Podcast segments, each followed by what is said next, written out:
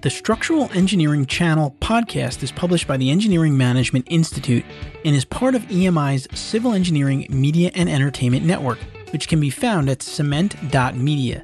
That's cement, C E M E N T dot media.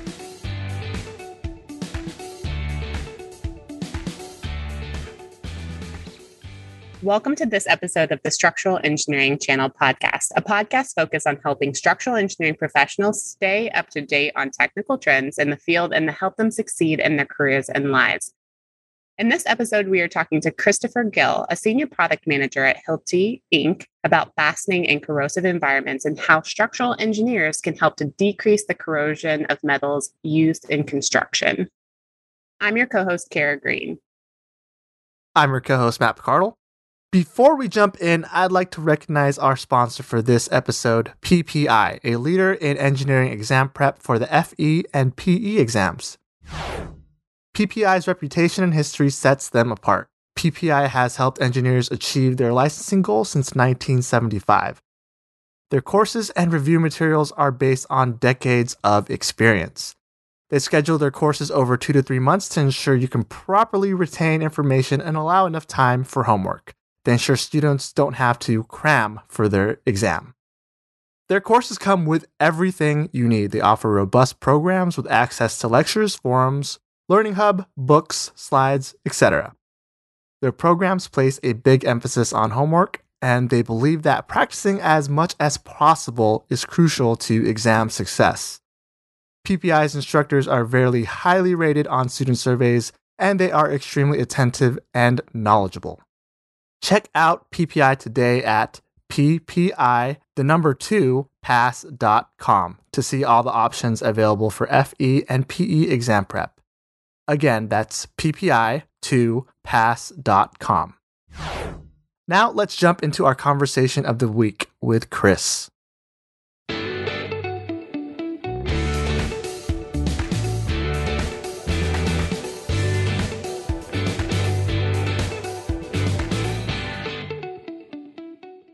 Chris, first, welcome to the show. In your own words, can you please tell our listeners a little bit about what you do at Hilti? Thanks, Kara, and I'm glad to be here. What my responsibility is, I have a small team here at Hilti, and what we do is basically a product testing and various tests and analyses that we need to do in order to get approval for our products. And when I say approval, I'm talking about things like either UL approvals, FM listings, and also ICC evaluation reports, which is a big thing that we do. In addition to that, we also take data that we have, the test data that we have to publish all our technical manuals and, and technical guides. And we also back up uh, some of the other Hilti folks in order to answer some technical questions that come in. So we kind of serve as a, let's say, a high level technical support specifically for the products that we cover we wanted to talk to you about the one of the articles that you wrote in Structure magazine called uh, "Fastening to Steel in Corrosive Environments" that talks about technologies that have been developed to address, you know, the many causes of corrosion of metals used in construction. What are some of the factors that need to be considered when choosing a fastener in corrosive environments? I enjoyed writing that article. I think a lot of people understand that you need to choose a fastener that's going to be suitable for the conditions that you're fastening in.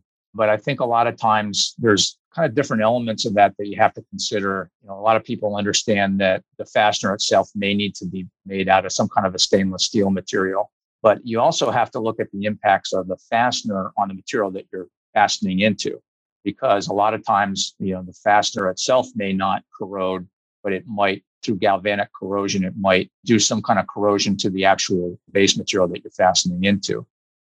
Another thing that needs to be considered is that a lot of times, if you're fastening, let's say, into steel, for instance, if you're fastening carbon steel and you're in a corrosive environment, that steel is likely to be coated. It's either going to be painted, it's going to be hot dip galvanized, and the actual process of making the fastening can sometimes cause some interruption in that coating or the protection that's already on the existing steel.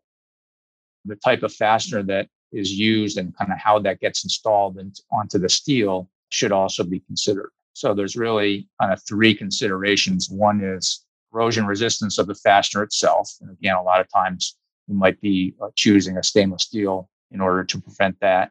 And also any kind of galvanic reaction that might happen with the steel that you're fastening into. And then finally, any kind of damage that you might be presenting to the base material when you actually make the fastening. I hadn't really thought too much about how certain metals actually attack each other when water is present until I moved to Houston and worked as a field engineer there. I know that there have been technologies that have been kind of brought up to help mitigate these factors. Can you provide us like an example of one of these technologies that can help the corrosion of metals in construction? There is a, a fastener type that's out there now that's called blunt tip fastener. And the reason that the fastener has a blunt tip is because getting to the third point that I talked about before, you don't want to necessarily penetrate through the backside of the steel that you're fastening into. So let's say, for instance, if you screw into a coated steel, a lot of times by the act of doing that, what you're going to do is you're going to actually damage the backside of the steel. A lot of people don't think about that.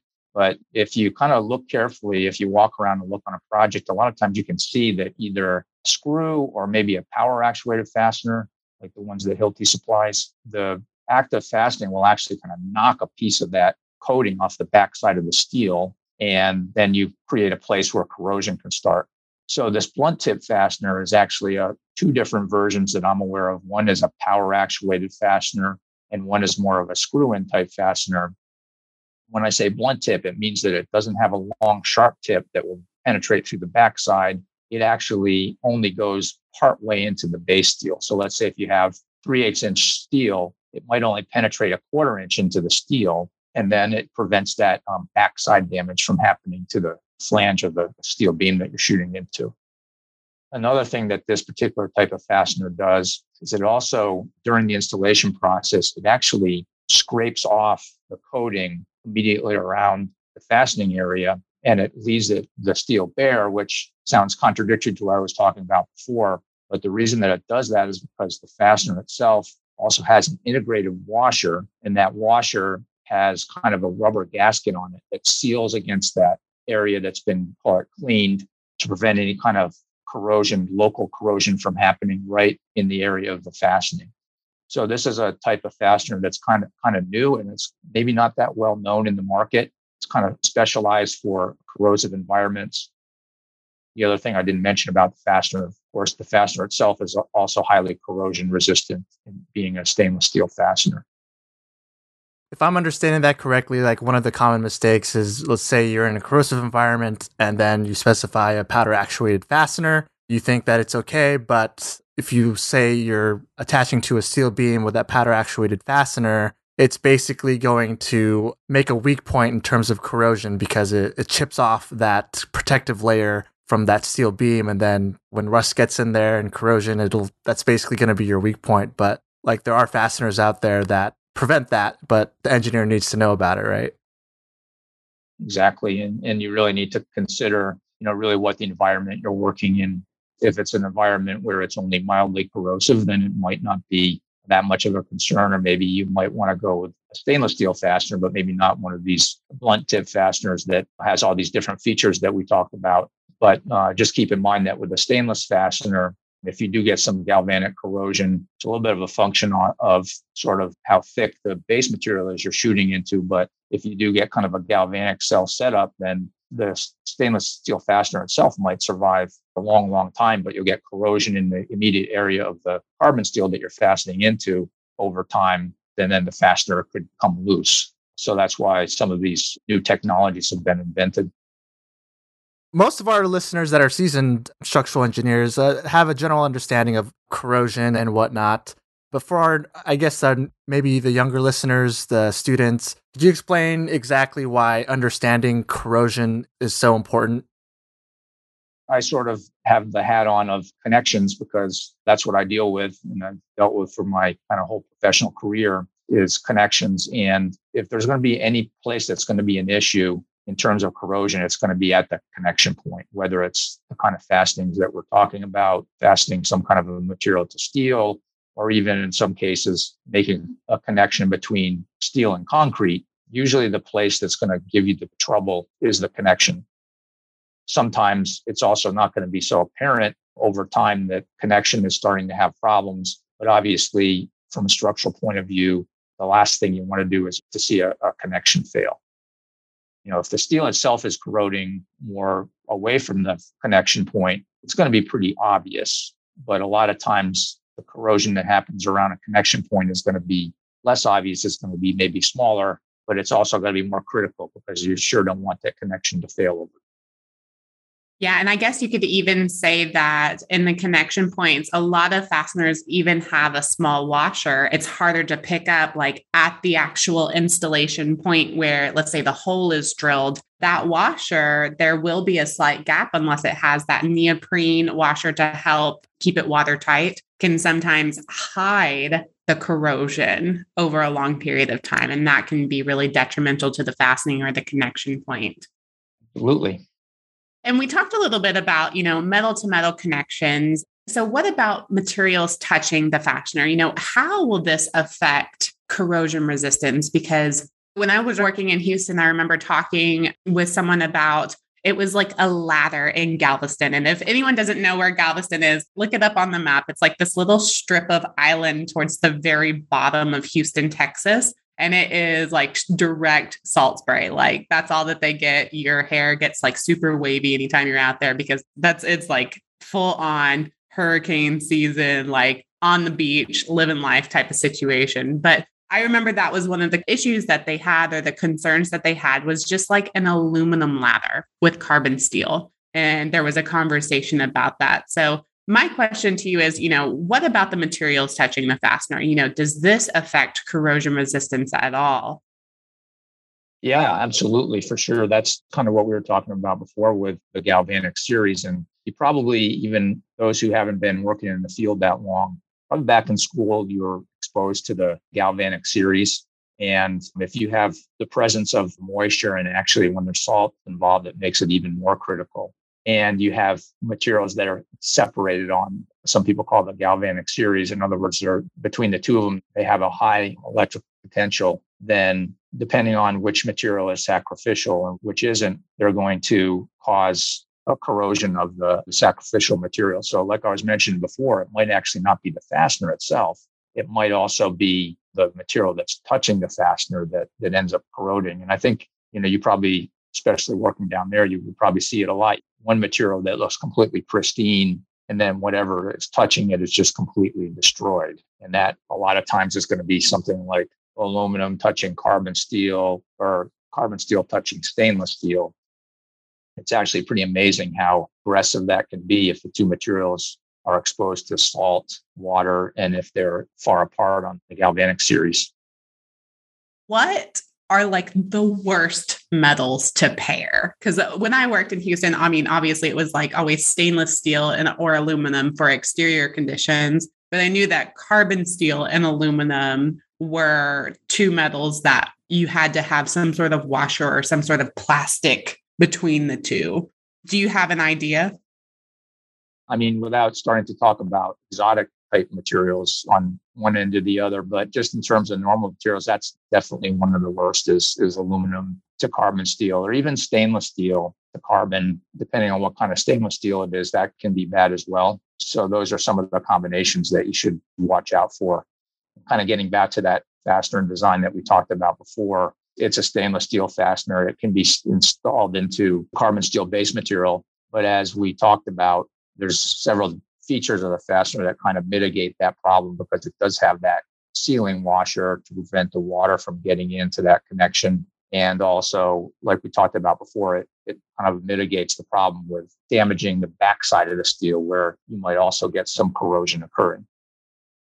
What were some of the most common mistakes that you see engineers do in terms of corrosion and fastening? And how can engineers decrease the overall corrosion of metals while on the job? Again, it's a situation where I think engineers will say, well, hey, if, as long as I specify a stainless steel fastener, then I must be covered. And that is not necessarily the case. It's obviously a good idea if there's a concern with corrosion, but first of all, there's different grades of stainless steel. A lot of people are familiar with the kind of the 300 series of stainless, which is fairly corrosion resistant. There's also a 400 series stainless, which really isn't nearly to the same level as the 300 series. But even that aside, if they specify a certain grade of stainless steel and then don't pay attention to what the surroundings are or what it's being connected to, then again, maybe the stainless steel fastener itself will survive fine, but it'll cause problems in the surrounding connection. So that's probably the biggest thing to watch out for in terms of uh, calling out for corrosion resistant fastening. Like you said, probably the most common thing is, yeah, it's resistant. So let's stainless steel it. It's good. But then I think less attention goes into what you're actually attaching to. It seems like, especially for carbon steel, which is most wide flanges or typical beams, that's where you'll probably start running into the trouble because water can seep in there and that's where the weakest part is. Absolutely. For sure. And I think it can even be detrimental. I know me and Matt have had conversations about right now, we're seeing a lot of issues with supply chain management, which means there's a lot of switches happening on the job. And sometimes I think material is not checked. But like if you think of let's say an architect switching out like maybe a light a ladder or something for a safety related application towards the tail end of a job because the original spec was not available i mean that can even be detrimental if it was a carbon steel anchor or fastener and it's an aluminum ladder now. That could be really impactful for that particular safety related situation. So it's interesting to think that you know you also have to have is it metallurgy? A metallurgical? I don't know if i'm saying that right word. The study of metals. Metallurgy. Yeah you have to have a little bit of knowledge around that especially when choosing the materials used especially in corrosive environments you mentioned about you know switching out and I, I was talking before about the difference between 400 series and 300 series stainless and you know they both have stainless after their name which by the way is another interesting thing because a lot of people if they call out for stainless steel they really expect it to remain like shiny and pristine and that actually doesn't happen. Like the way stainless works is it forms a passivation layer and you'll see that passivation layer and it will look like maybe it's starting to corrode but it's actually doing what it's supposed to do by forming the passivation layer. And then if you call out for, or if you call for stainless and you end up getting a 400 series stainless, the 400 series stainless will, will actually exhibit some red rust, even though it's quote unquote stainless steel. And so, in terms of switching out, if somebody, if you've called out for a 300 series and somebody says, well, I can only get my hands on 400 series, you got to be real careful about that because there's a big difference. Can you say that word one more time? You said passivity? Passivation. Passivation. I have never heard that before. Have you, Matt? I haven't. The rusting, I didn't know about that. Like stainless steel's supposed to rust. That means it's working. Like a 300 series, the passivation layer won't look like rust so much. It won't be red at all. It'll be kind of a, a white chalky look to it, maybe I would call it. But then again, as I mentioned, the 400 series will rust, but that's not it's doing its job. It's just that it's an inferior grade of steel that you're working with. It. So it will actually not as bad as carbon steel, but it will rust over time. That's really interesting. And this actually leads me into another question because I know, and this is a little different. So I'm familiar with stainless steel 316, but there's also a 304. And I asked you a little bit earlier about, you know, some metals do not necessarily mix well, there's two ways to look at it. Some people still look, oh, they're still both a 300 series stainless steel. Are there any issues with mixing 316 and 304? No. If they're touching each other, they would be fine. I don't really know why you would do it unless, like you mentioned, 316 supply chain issue, because 316 is under certain conditions is more resistant than 304. There's kind of special reasons to use 316 it's also a lot more expensive than 304. So if you don't need 316, then there would be no reason to use it except for, like you mentioned, the supply chain type issue.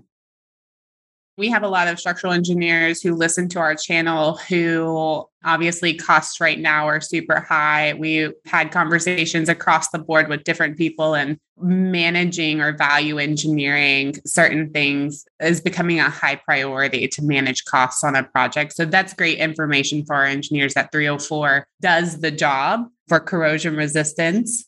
In most cases. Yeah, in most cases. so, Chris, to end off here, are there any resources available that can help engineers understand more about the corrosion of metals without getting a metallurgical degree?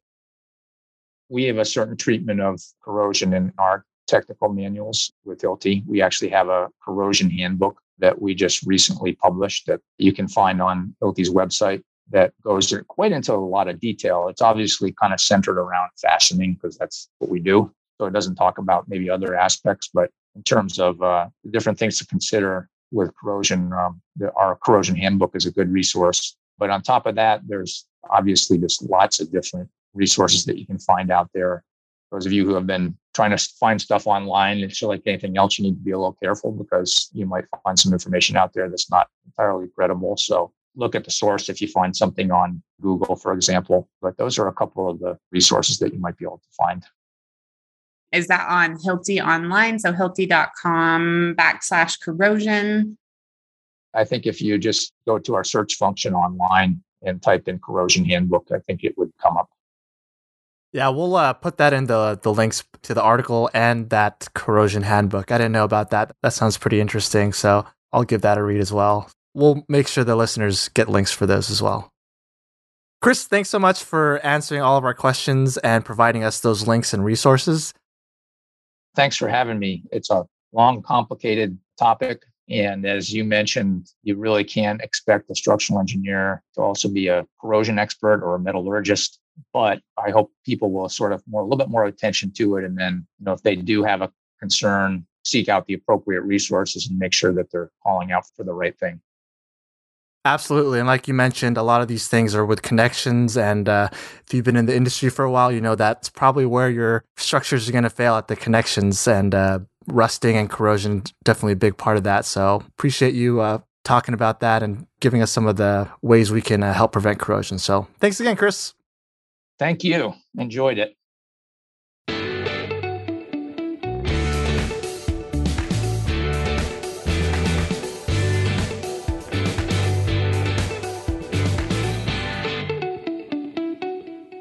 I hope you enjoyed the episode today. We would love to hear your feedback, comments, and or any questions you may have. To leave them, please visit structuralengineeringchannel.com. There you will find a summary of the key points discussed in today's episode, which is episode number 69, as well as any links to any of the resources, websites, or books mentioned during the episode. Don't forget to subscribe to Apple Podcasts, Spotify, or wherever you listen to your podcasts. Until next time, we wish you the best in all your structural engineering endeavors. The Structural Engineering Channel podcast is published by the Engineering Management Institute and is part of EMI's Civil Engineering Media and Entertainment Network. The opinions on the show are those of the hosts and guests, not their employers.